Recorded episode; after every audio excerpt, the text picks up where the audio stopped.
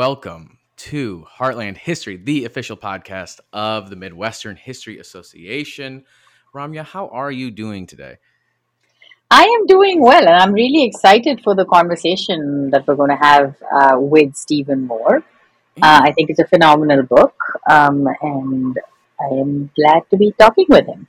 Yeah, yeah, me too. Um, maybe again to just introduce ourselves. Um, I'm Camden Burd, uh, historian at Eastern Illinois University, and yes, Ramya, who who are you? I am Ramya Swayamprakash with a name that is unpronounceable, and I am ostensibly an assistant professor at Grand Valley State University. Yes, you are. Yes, you are. Um, and we are here, as Ramya said, to talk about um, an incredible book of essays. Uh, uh-huh. Yeah, yeah. Ramya, tell us about this this collection. Um, so Steven Moore is holds an MFA in creative nonfiction from Oregon State University, not the Oregon State University. Um, his first book, The Longer We Were There, a memoir of part time of a part time soldier, received uh, the Association of Writers and Writing Programs Award for Creative Nonfiction and was published by the University of Georgia Press in 2019. His essay collection, The Distance from um, Slaughter County, Lessons from Flyover Country, which is what we're talking about today, um, is actually releasing in March, or has released in March, given that we're already in March.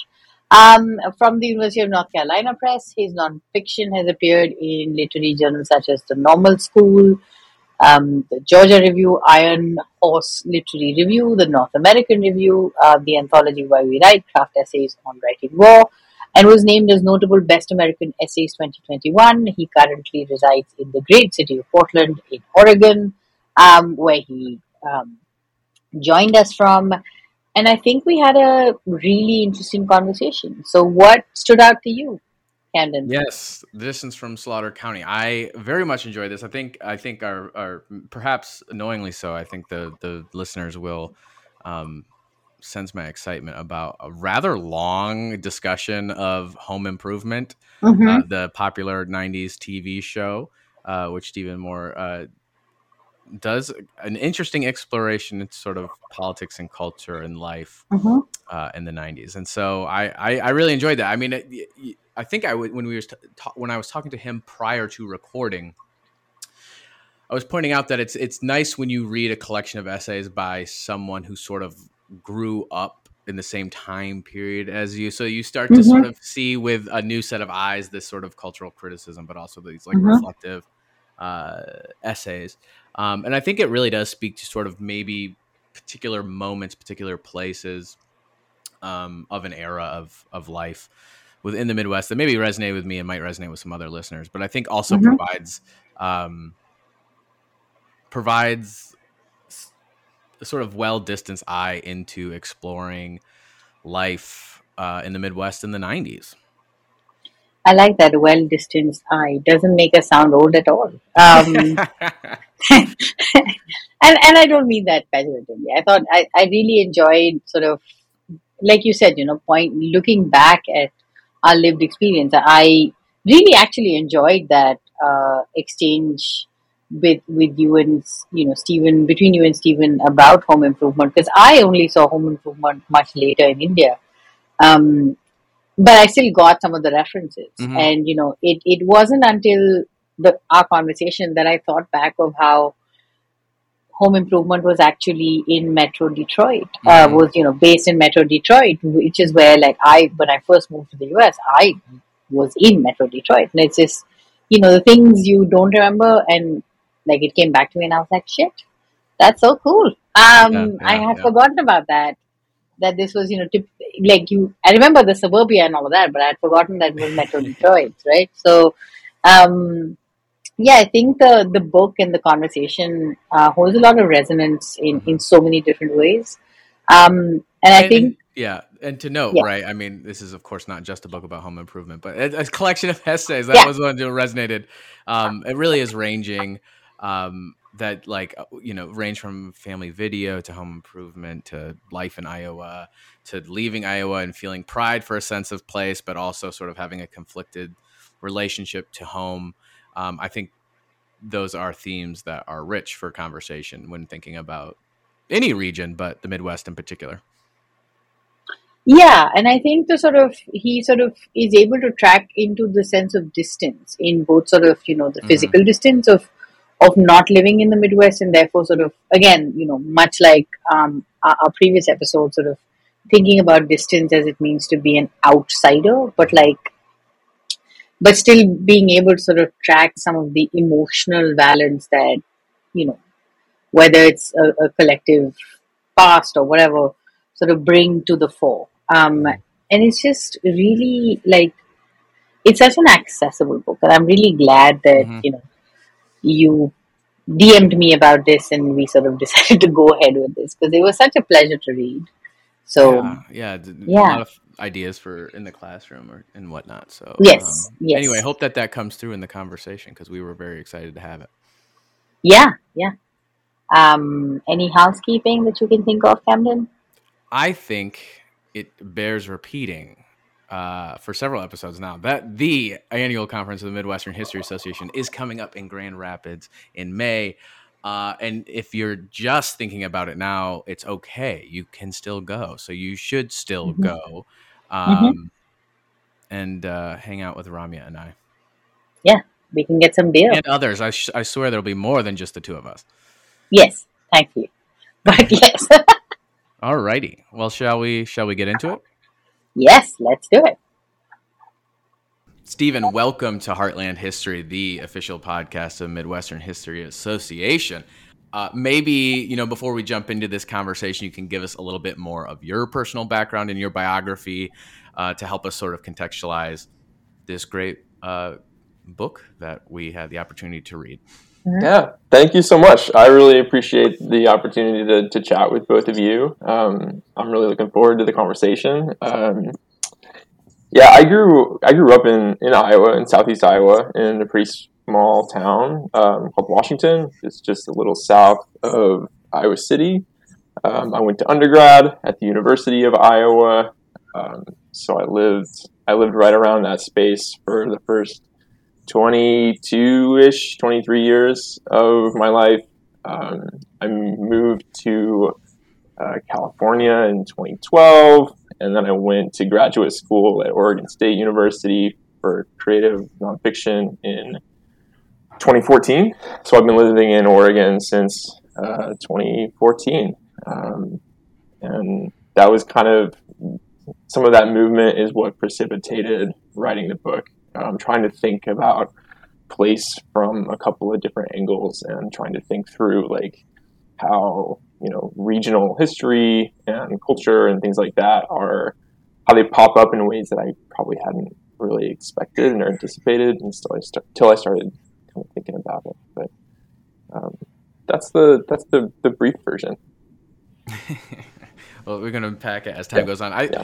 I mean that was something that really stood out to me as I was reading um, the book, and you know, I, I, I really do want to talk a little bit more about your relationship to the Midwest and to Iowa as someone who is both you know from there uh, but no longer lives there right? Uh, and that sort of comes with mixed perspectives right? You write in uh, um, in the book that the rhetorical situation of a transplant is complicated I was born in Iowa, grew up there, attended college there, but I've lived on the West Coast for nine years now, mostly in Oregon. I spend a lot of time reading about the Midwest because I'm interested in the ways Midwesterners represent themselves, how they most ferociously, uh, or, or, how they must ferociously uh, contend with the stereotypes, how they must describe an experience of place while dislodging whatever mistaken idea of that place uh, a reader might have anticipated. So I'm curious, uh, how have you experienced this position as both an insider and an outsider? Um, and and then sometimes I wonder if this phenomenon is sort of inherently Midwestern, uh, but also I'm inclined because this is the podcast of the Midwestern History Association. I'm just inclined to believe it is uh, for the sake of this conversation. Uh, but we could talk about that. Um, but yeah, do you? Sorry, I've just thrown a bunch at you. Yeah. Perhaps you could talk a little bit more about that. Yeah. I I I mean I think it probably is like I think it's something that Midwesterners especially are like it's a perspective they tend to have. But I've also heard the same thing from people who like grew up in the South or they grew up in Appalachia or they grew up in like a region that's often like talked about by people who um, don't necessarily have lived experience there. And so I think it's like, yeah, I think it's a Midwestern thing, but I think it's a broad thing too. And I started thinking about it or paying really close attention to it, like especially around like 2016, um, when there was a lot of like kind of like political backlash to the Midwest after the election. Mm-hmm. And it was because I wasn't living there anymore, and I felt like I had like had a lot of interest in hearing from Midwesterners like how they were representing their space, and in particular how they were representing their lives to people who they perceived as not sharing um, what they knew. And so it felt like kind of being on the inside and the outside at the same time. Mm-hmm. Like in a way, I was really, I really wanted people who were living there at that time to like give me the report about what was going on. But at the same time, I had like, I know a lot of people who still live there. I have a lot of connections mm-hmm. there, and I have like my own like memory of what um, living in Iowa in particular is like. So I felt like I could kind of do both things at once, or I was in this position of doing both at once, which is like trying to learn something I don't know, but also like framing it in what I do know and like trying to think of it from both ends at the same time. And I think that's a more common rhetorical position than mm-hmm. like I think writers often tend to think. You know, they, they imagine somebody who knows absolutely nothing about their own experience and they try to like present a lecture about all the things you've misunderstood about this place that they uniquely do understand. And I think like that position of like trying to give the lecture is a much harder thing to do than it seems like. I mean, like even like professors try not to lecture anymore because it's so hard to give a good lecture that's actually like engaging and like mm-hmm. like gets people involved and gets people learning.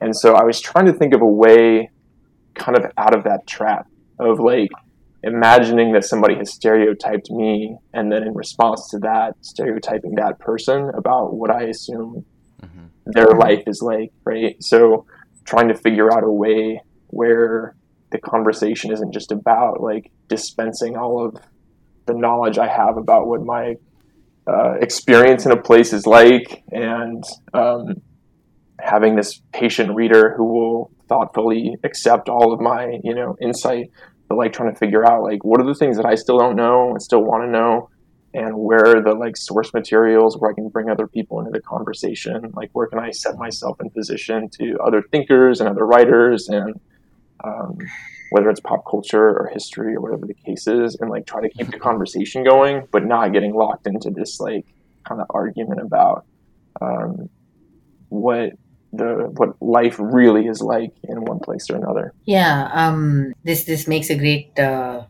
sort of prelude to the the question that we've been asking every author uh, in every episode now, um, because I you know as Camden and I are trying to understand how our authors understand the region, the Midwest, like what is the Midwest. Right. Um, and so I was wondering if you could speak a little on, you know, how you define the Midwest spatially, temporally, culturally. Yeah. You know, I didn't really think that I had strong feelings about like a spatial definition until I was reading an anthology of essays about the Midwest and there was more representation from Pennsylvania than Iowa, hmm. and I was pissed off about it. I said, "That's not like that's absurd. Like you have more writers in here from Pennsylvania than you have. There's one person in here from Iowa." And I realized maybe I do have some strong feelings about what counts and what doesn't. um, but I haven't really like thought of it in those terms. Like I tend to think like if somebody represents themselves from being in that space, then they're probably right. Um, and that's kind of like the limit of kind of how I've drawn borders around it. But I do think like I do think one of the things that's really like primary about like regionalism is like what kind of thing you're encouraged to imagine 1st mm-hmm. You know, mm-hmm. like I think about like the difference between how people are encouraged to think of the American West versus like mm-hmm. the American West Coast. Like the West mm-hmm. is like land. It's like isolation and like mm-hmm. openness and the West Coast is population centers. It's like specifically Mhm. probably like San Francisco, LA, Seattle, Mhm. and like maybe Portland, but like probably not San Diego because it's more like the military community kind of like Mhm. changes what that means. Like the or the, the actual Oregon coast is entirely rural space. Like there's just small towns. There are no cities on the Oregon coast like per se. But like when you think of the West Coast, you're like encouraged to first imagine population and like people and like densely populated people. And the Midwest, I think of as like in terms of like a regionalist kind of view is like the opposite. You're encouraged to think of like um, open space again, like flatness and like the agricultural industry and the sort of like moods that followed from that, like in terms of like myth, are like independence and um, like self sufficiency and then like kind of like boredom in a way. Like and then everything from there is the like correction and overcorrection of those like first imagined things like it's not Mhm. just it's not just the type it's like everybody having to then add complexity and shade in and add and like remind people like minneapolis is here too and chicago is here and kansas city is here and st louis is here and like the agriculture industry is a lot different than you might have heard of and like Mhm.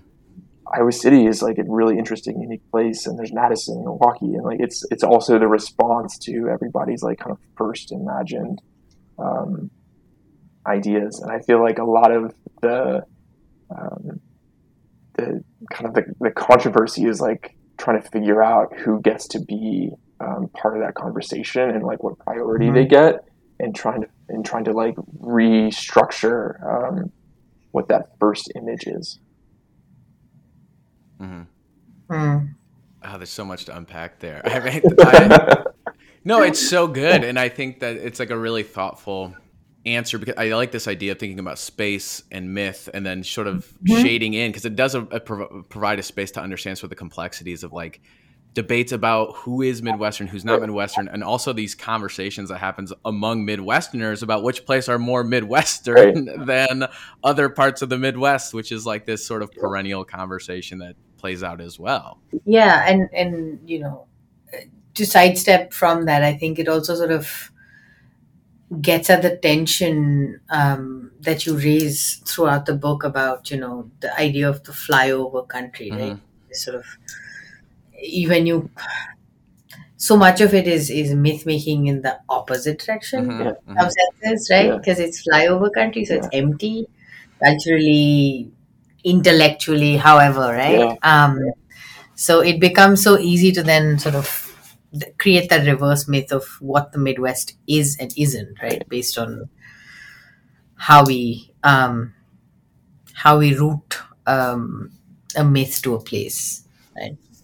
and it's so hard to do from a distance but it's even hard to do like i just i mean i wrote about it a little bit just but like moving from a small town in iowa like 30 miles north to iowa city it was a completely different place like and like i had gone there as an english major. I really wanted to write. I was in a dorm specifically dedicated to people who wanted to write.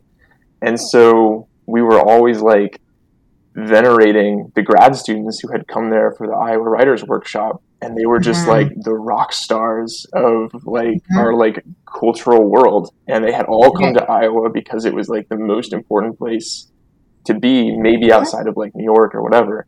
But like Mhm. having that, like Iowa felt like the very very center of like literature. As I wanted to Mhm. produce it, like everybody talking about like which house did Vonnegut write, Slaughterhouse Five, and or you know that kind of thing, like that sort of myth is completely different version of what Iowa means um, than the one that I had like kind of held even just like earlier than that. And having those two senses of the place, like from within the place, let alone like from hundred miles away and have never lived in either of those places, it becomes just like a whole other a whole other thing. Yeah. Um, not to take too much time, but like when I was growing up in India, um, I'd like to believe that I was reasonably well informed. Um, and you know, the U.S. government had these. Um, they call the American centers. You know, they had libraries. Um, so I remember going after college to you know pick out some good literature and read. Um, and the Iowa Writers Workshop like was something that I knew of, but if you ask me on a map where Iowa was, I wouldn't know, right? Um, and when I first like over 10 years ago on my first visit to the US, I knew the East Coast, I knew the West Coast. Um, and then I had like a um, a layover in Chicago and I was just like I know Chicago, but like I didn't like I have no spatial understanding of the Midwest, right? Um, and now I live here. Um, but yeah, so it was it's it's interesting also like the the ways in which the Midwest is um, mythologized in across the world as well. Like I knew of the Iowa Writers Workshop, but did I know anything else about Iowa? Like had I even heard of Iowa City? Not really. Yeah. Yeah.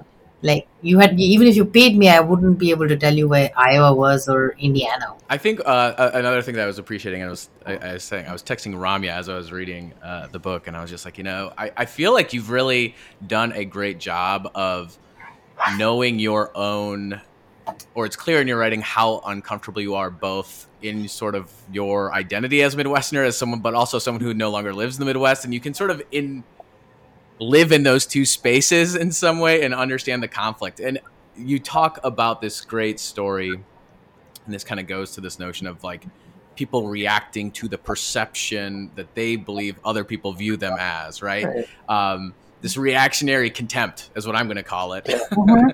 that is developed um, from this this sort of larger cultural belief or you know uh, label that is the Midwest or flyover country, right? And I and I think to some degree the contempt is justified, right? I, I'm not I'm not sure it's healthy or it's productive, but it's there, right? Um, it exists, and, you sort of explore this when referencing a particular YouTube clip, which I had not seen before, but I got to look up, called Iowa Nice. You think we're all hillbillies? Well, four out of five of us live in the cities, punk. What about farmers, you say? You think farmers are hillbillies? Sit down, son. One Iowa farmer feeds 155 of you. Do you like to eat? Looks like it. But I, I'm curious, what what do you think the underlying project or emotion is to a video uh, like that? Um, and, and what do you think like is the appeal, the response? I mean, that when I clicked on it, it had 1.5 million views, so this is not an insignificant Mhm. uh, piece of you know YouTube culture. Yeah, I mean, I think it's it's seems it's hell bent on asserting the complexity of identity, right? It's it's super interested in like o- overturning what you thought you knew about a place, but it's also doing that from a point of just like really intense frustration. And I think part of that is because it's couched in the election cycle, and it's like Mhm. this is Mhm. 2012, and it's like haven't we been over this before? Like haven't we done this already? Like haven't we like had this conversation where Mhm. everyone gets this wrong and we have to stand up for ourselves and there's a sort of resignation about it? And i've noticed there's a similar kind of like emotional reaction here in oregon whenever a politician like in dc characterizes portland as this like war ravaged like just brutal landscape where there's just crime constantly, people in Portland will just kind of like start posting on social media about the nice day they're having. And like, yeah, I went out today and shopped at a small business and like, you know, had nice lunch with my friends and like it's sunny outside and like this is the beautiful neighborhood where I live in. And like honestly, fuck you for not like understanding that this is possible, like for taking a caricature of our community and kind of writing it this hard. And it's Steven, wait, are you telling us that they're wrong and Portland still does exist right now? It does. It does exist, Okay, good. and it's it's like this. I mean, on the one hand, it's not going to be convincing to anybody who believes otherwise, but Mhm. it is this like sense that like we aren't def- like the the nature of a community isn't defined by whatever conflicts you've chosen to focus on. That it's a lot more complex.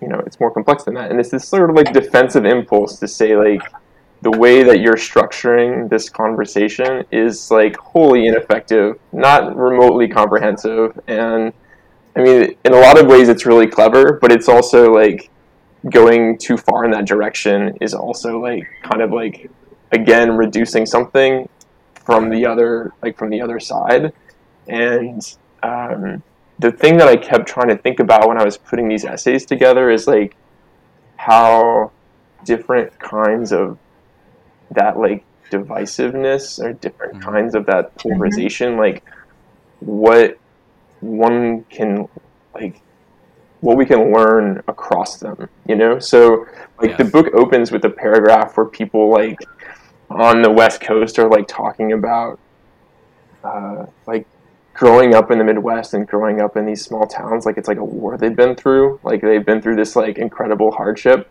and i found myself like very frequently comparing the like urban rural divide or the like coastal midwestern divide to the civilian military divide and like the Mm. struggle of like that veterans have trying to communicate their experience in uniform to people who don't share that experience.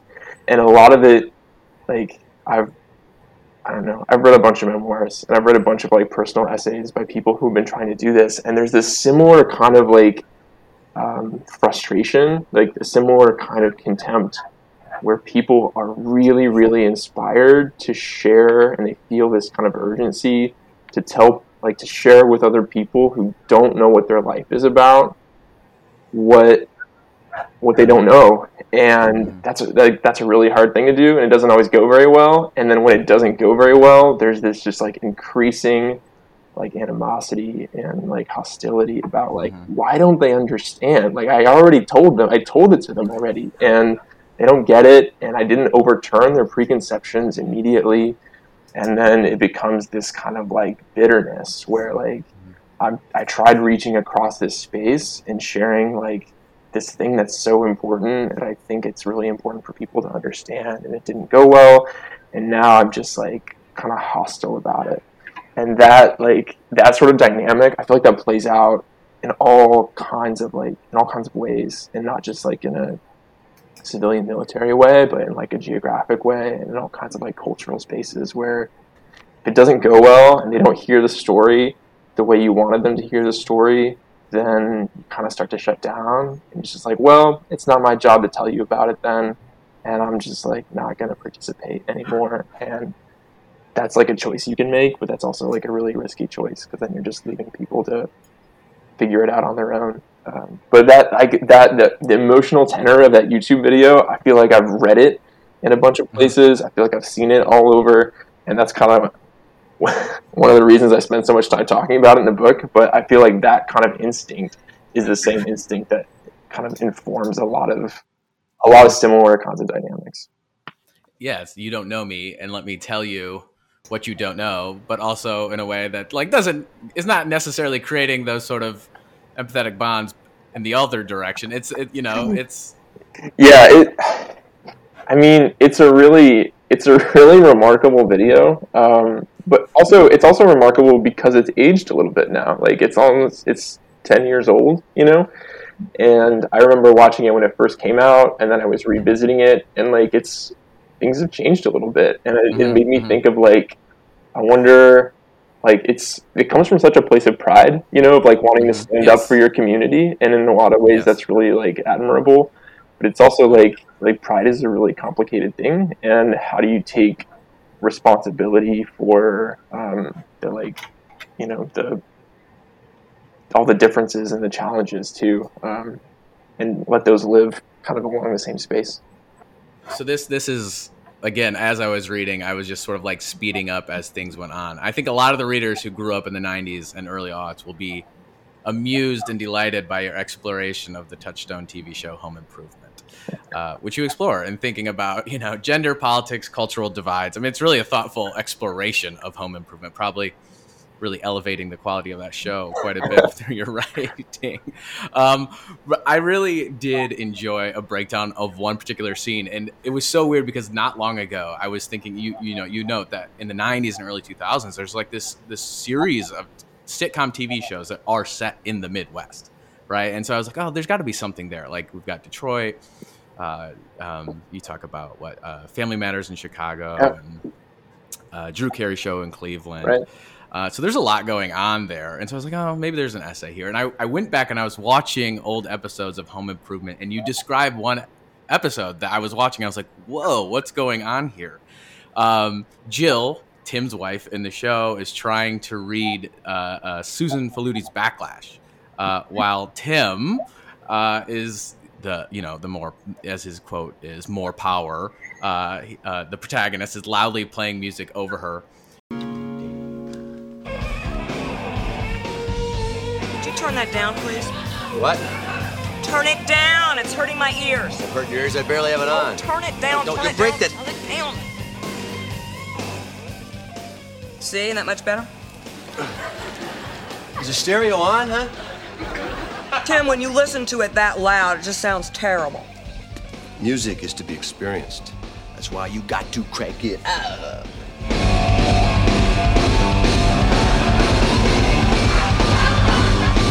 Is that better?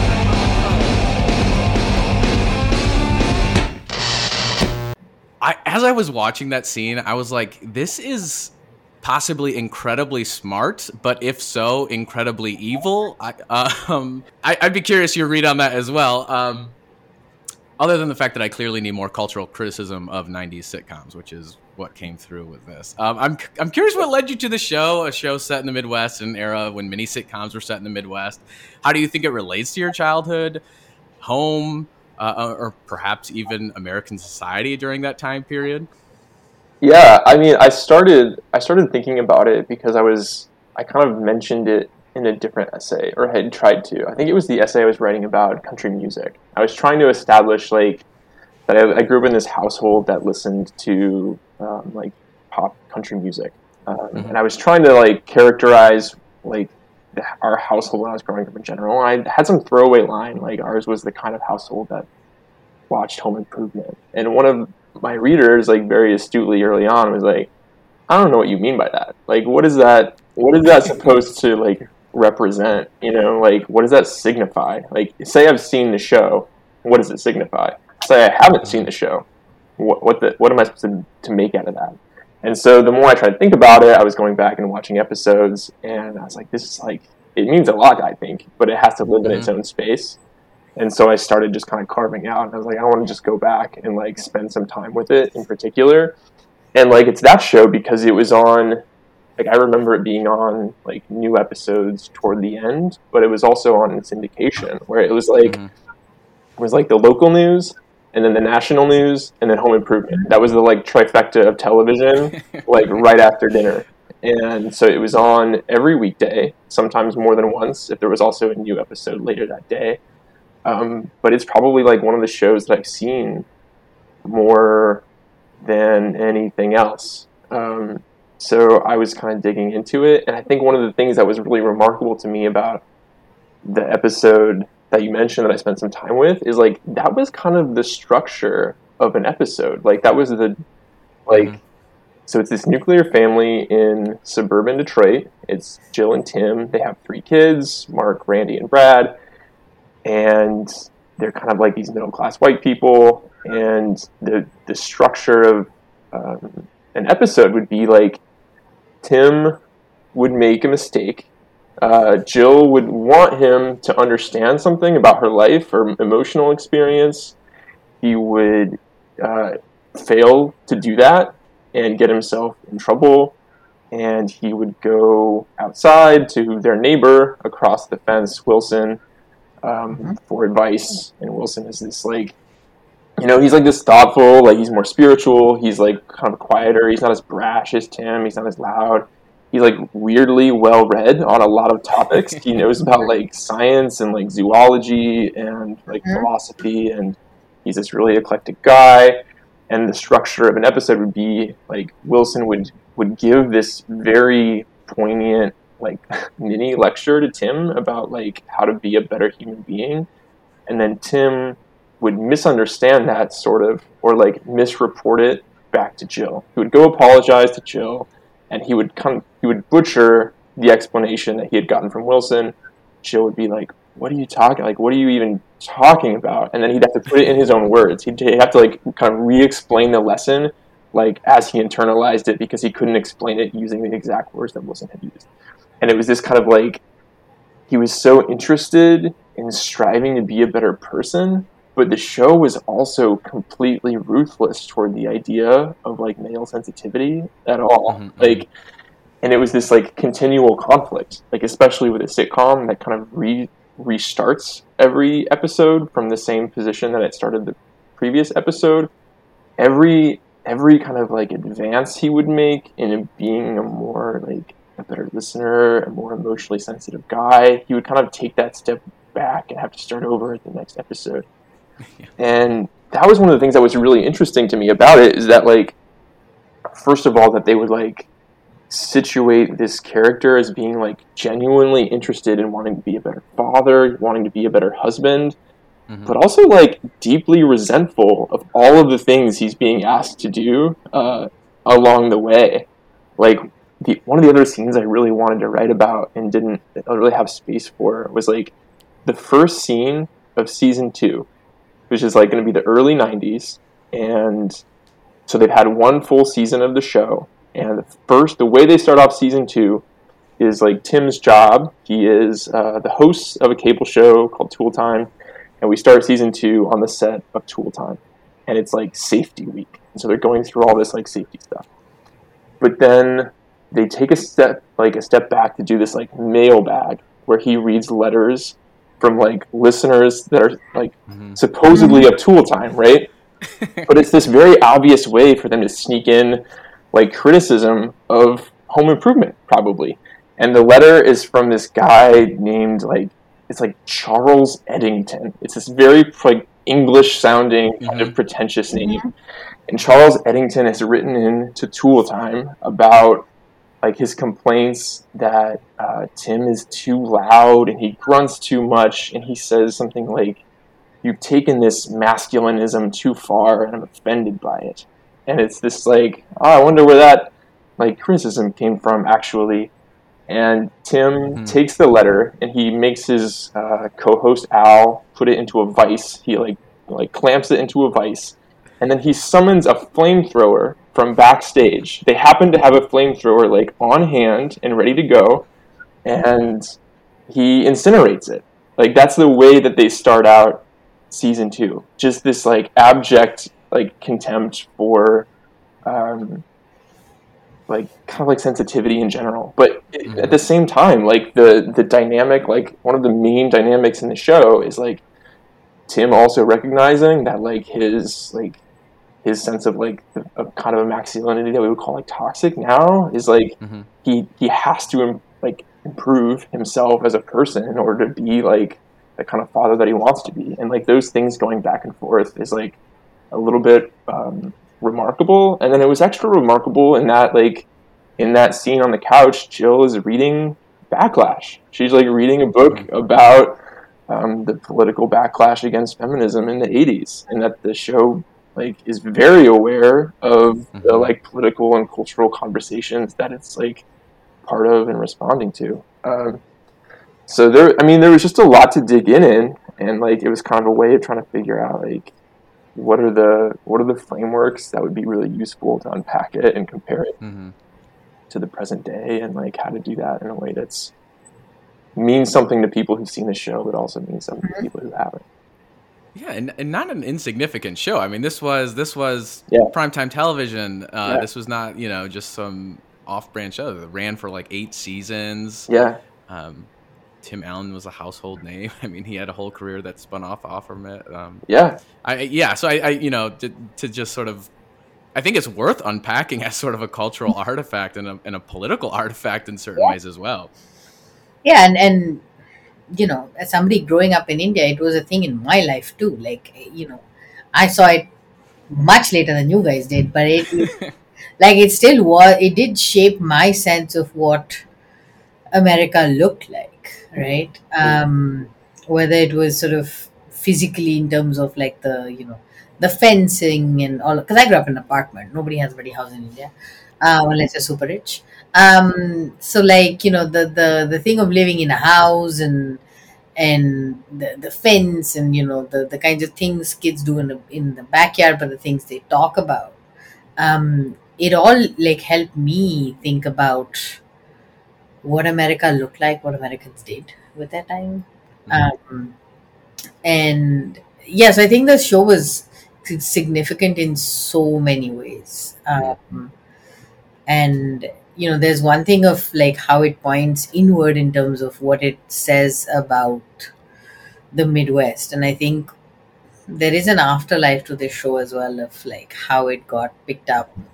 Um, because the two like big things when I was growing up, uh, we saw happy days like the Fonz was a thing, right? Yeah. In the bloody nineties in India, um, and so yeah, so it's just it's there's this entire afterlife of of how the Midwest is portrayed in in different spaces, right? Um, because I didn't like the way I thought of suburbs and the way like thinking of Metro Detroit based on this show was very different because like suburbia when I was growing up in India looked very different from what suburbia here looks like, right? Um, or that there is a thing like Metro Detroit, like what does it mean, right? Um, yeah, so I think the, the the show has a lot to unpack, and and Tim Tim Allen now has that new show based out of Denver where he's Yeah. I forget the name of the show. Um, but it's like I keep thinking of the parallels, and like th- there is one episode in which he like brings back some of the things from Home Improvement into that show. Like, Oh, for Um, sure, for sure. It's. It, I think in the show in itself is like this midwestern story in which a suburban Detroit guy moved west. I mean, like that is in itself a midwestern story. so it's just it's you know there's like that show needs a few like books on it. I think Yes, um because there's just so much in it.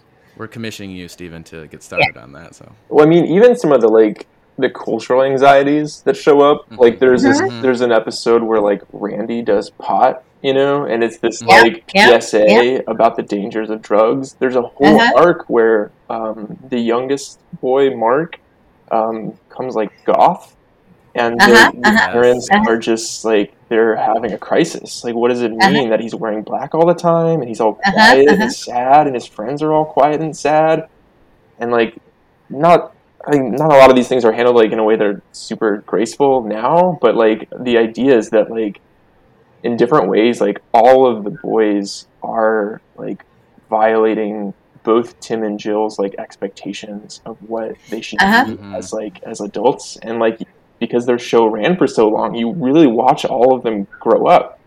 Uh-huh. Like the how how young they are when the show starts versus how young they are when it ends is like really significant. So you see like a lot of like um, like their pubescent like struggles and everything, Mhm. and yeah, there's a lot. There's for sure. There's a lot there. So that's your next project, um, right? Um, and you'll have at least two people buying that book for sure. Yeah, Uh, yeah. and we'll assign it to class as well. Um, but um, yeah, I'm one of like you know sort of drawing from this. Um, in a later essay, you explore the history of Ida Tarbell, um, the author of the history of the Standard Oil Company, which was published in 1904. Um, the book was a takedown of John D. Rockefeller and Standard Oil um, that helped lead the legal uh, le- led to the legal breakup of the monopoly. Right?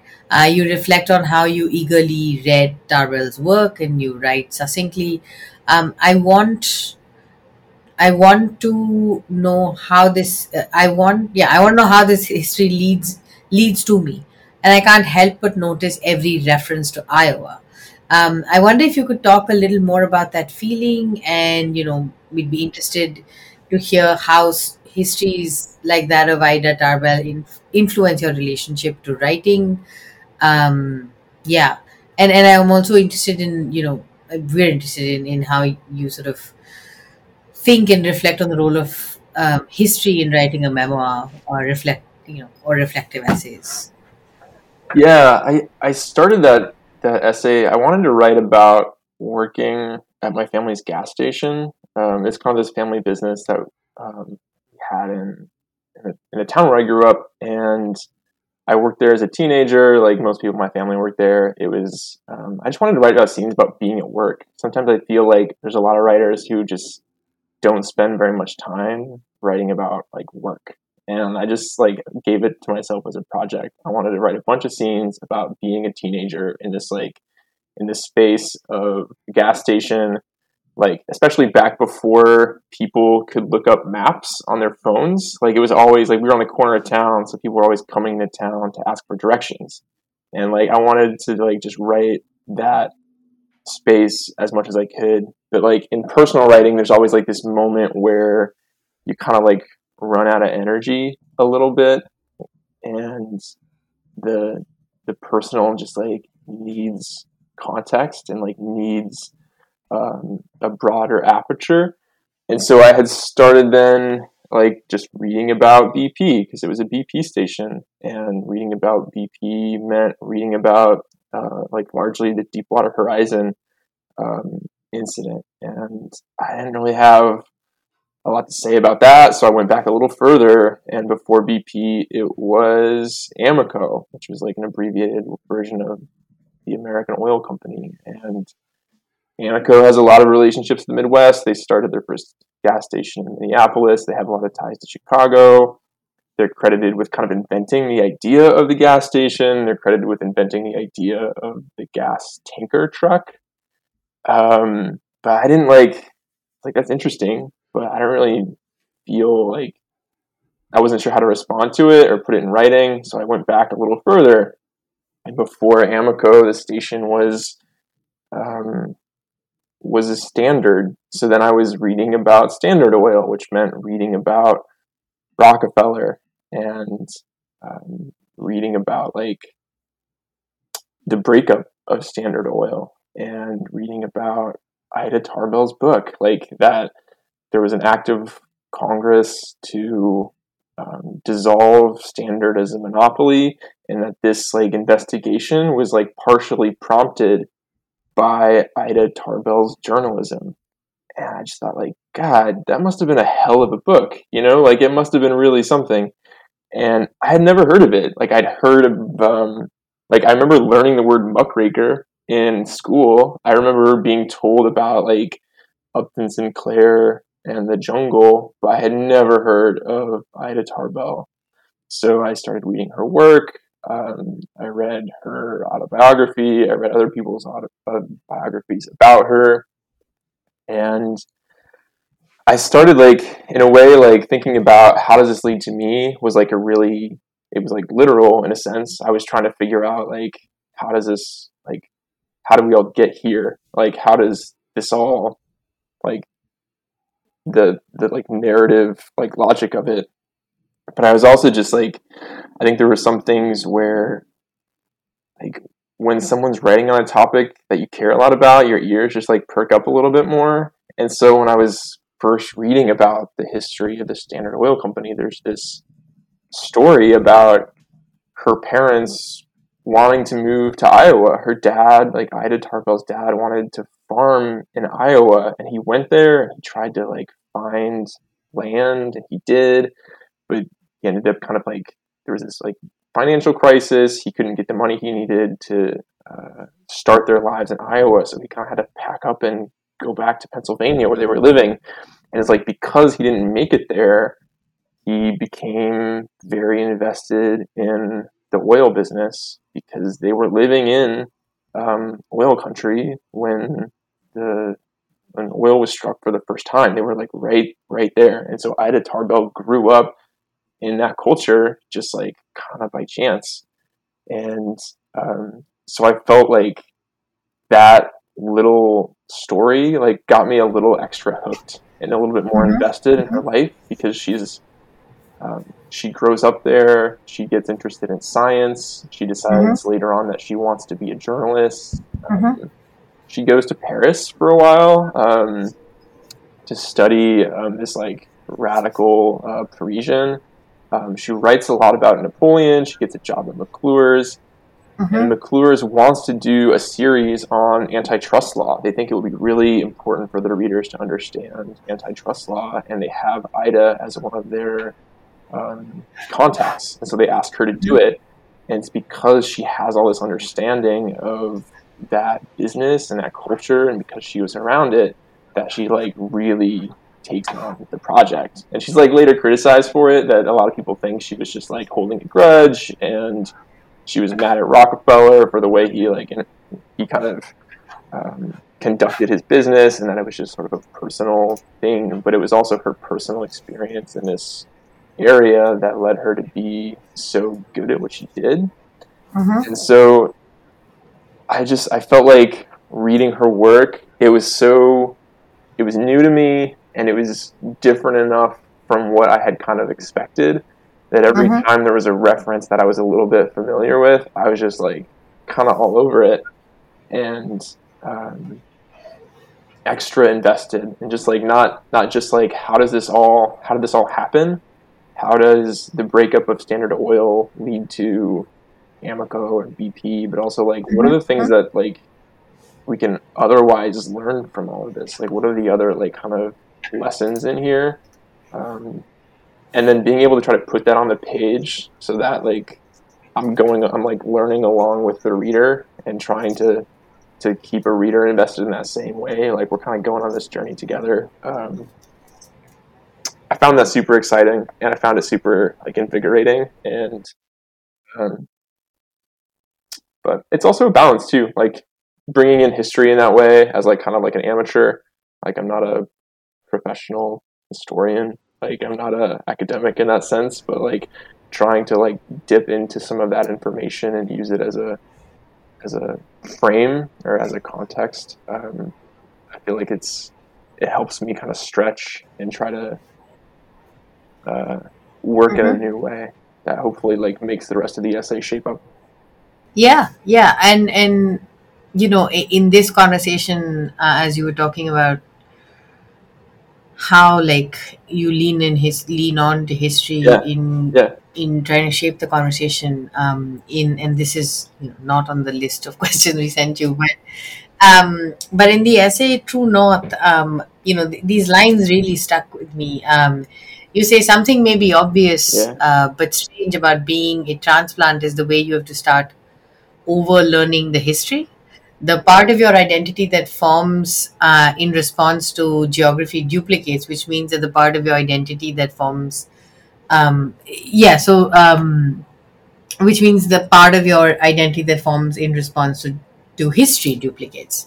And this really um, stuck you know stuck with me and struck me because you know i am a bit of a transplant in the into the midwest. Um and so much of my life in the last 10 years has been trying to rewire the history um in my head right? Um and there are oftentimes days where i'm just like wait what? What is even happening right? Like my brain is in one place and like it's sort of trying to get itself uh, to come to another place.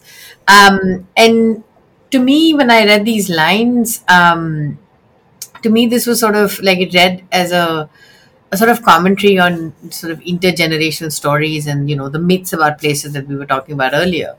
And so I was wondering if you could sort of talk a little about how this relates to, you know, to the Midwest and, you know, this sort of the the rewiring of, of geographies and histories in our head, especially as the Midwest is sort of changing so much, um, what that means, right?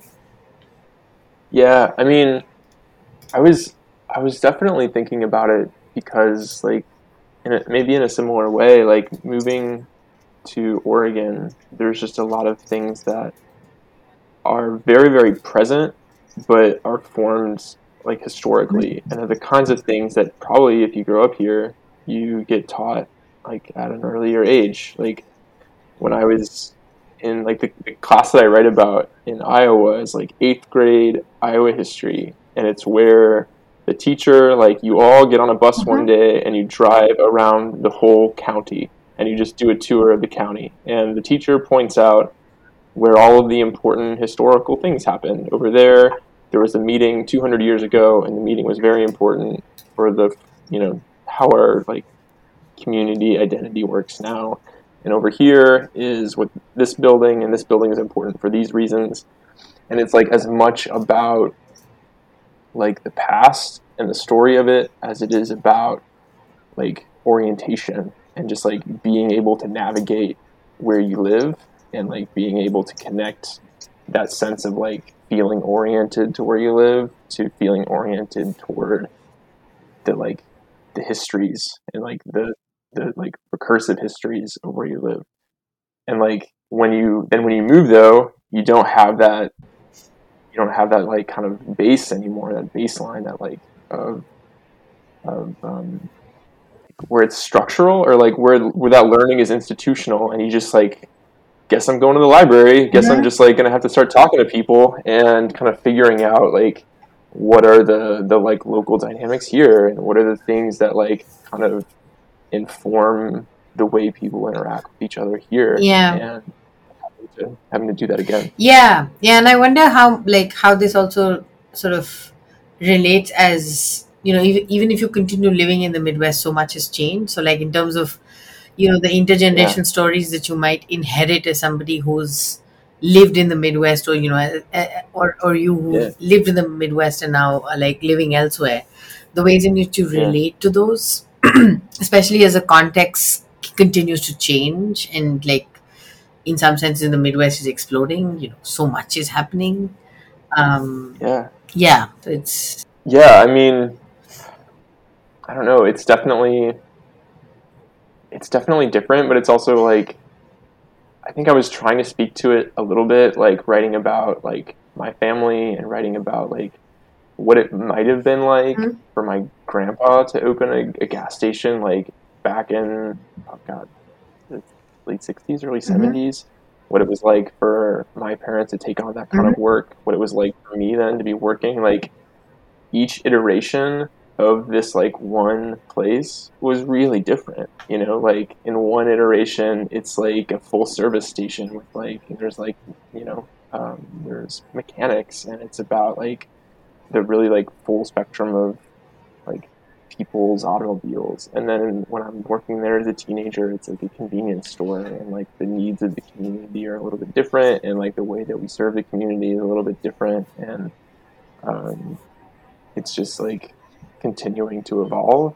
And i feel like that's just it's a hard thing it's a hard thing to like keep in mind at the same time as like trying to think of the the the parallel story of a different Mhm, place mhm. entirely. But yeah um which is which is you know one of the many reasons your book is so fascinating. Um and i have to say um you know reading it was just like Camden and i were talking about this it was just such a pleasure. Um i really do plan to use it in class because actually i was just talking with a colleague about it right now and being like you should use it.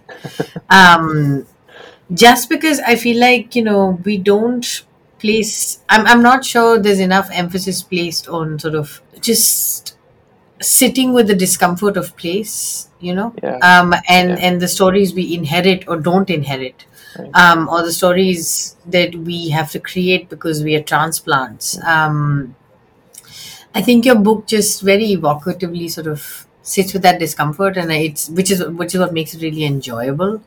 Um, and and it, you know, and I say this with the utmost respect that with that it, it also makes it really a quick read without necessarily meaning that you gloss over it. Like things strike me, right? Like these sentences that I like talked about um, about reconfiguration of of geographies and histories.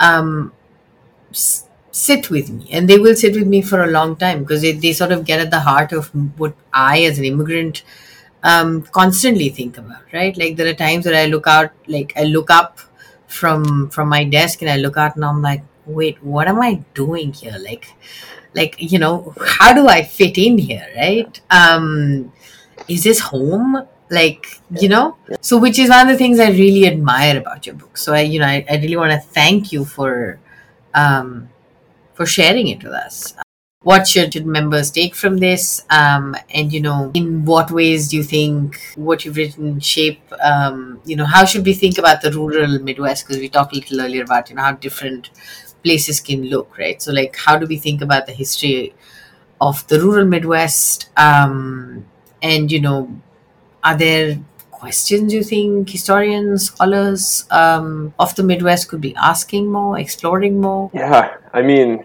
that's that's wonderful. I mean, one of the things that comes to mind first is just like I really like deeply appreciate the work, like the really rigorous work that um, so many researchers, historians, ethnographers are doing. Like the the like legwork that was available, like the published legwork, being able to like get on JSTOR, go to the public library, and like access some of these materials is such a wonderful thing. And I mean, you're, I mean, it was you kind of mentioned like it's a, it is a short book, but I do feel like one of the challenges is like I feel like every essay in this book could or should have been its own book, mm-hmm. and mm-hmm. figuring out a way of like getting deep enough into the material without having to dedicate you know three years of my life to each chapter um, yeah. but like so much amazing work is out there and i really appreciated being able to dig into it. And like even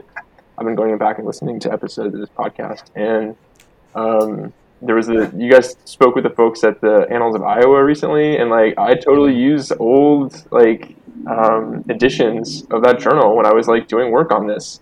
And like i was listening to you guys all talk to um, the author of meatpacking america which is just like mm-hmm. happens to also be a university of north carolina press book but it's it focuses on the meat packing plant that i mentioned in chapter two, like in Louisa County, mm-hmm. and um, that like so many people are doing work that is like both very very important and urgent, and like it's not just like well I now that I've published and I go and I tell people about it and it's kind of over. It's like just it's part of the conversation and it's part of like what a lot of people are excited to engage with and keep thinking about.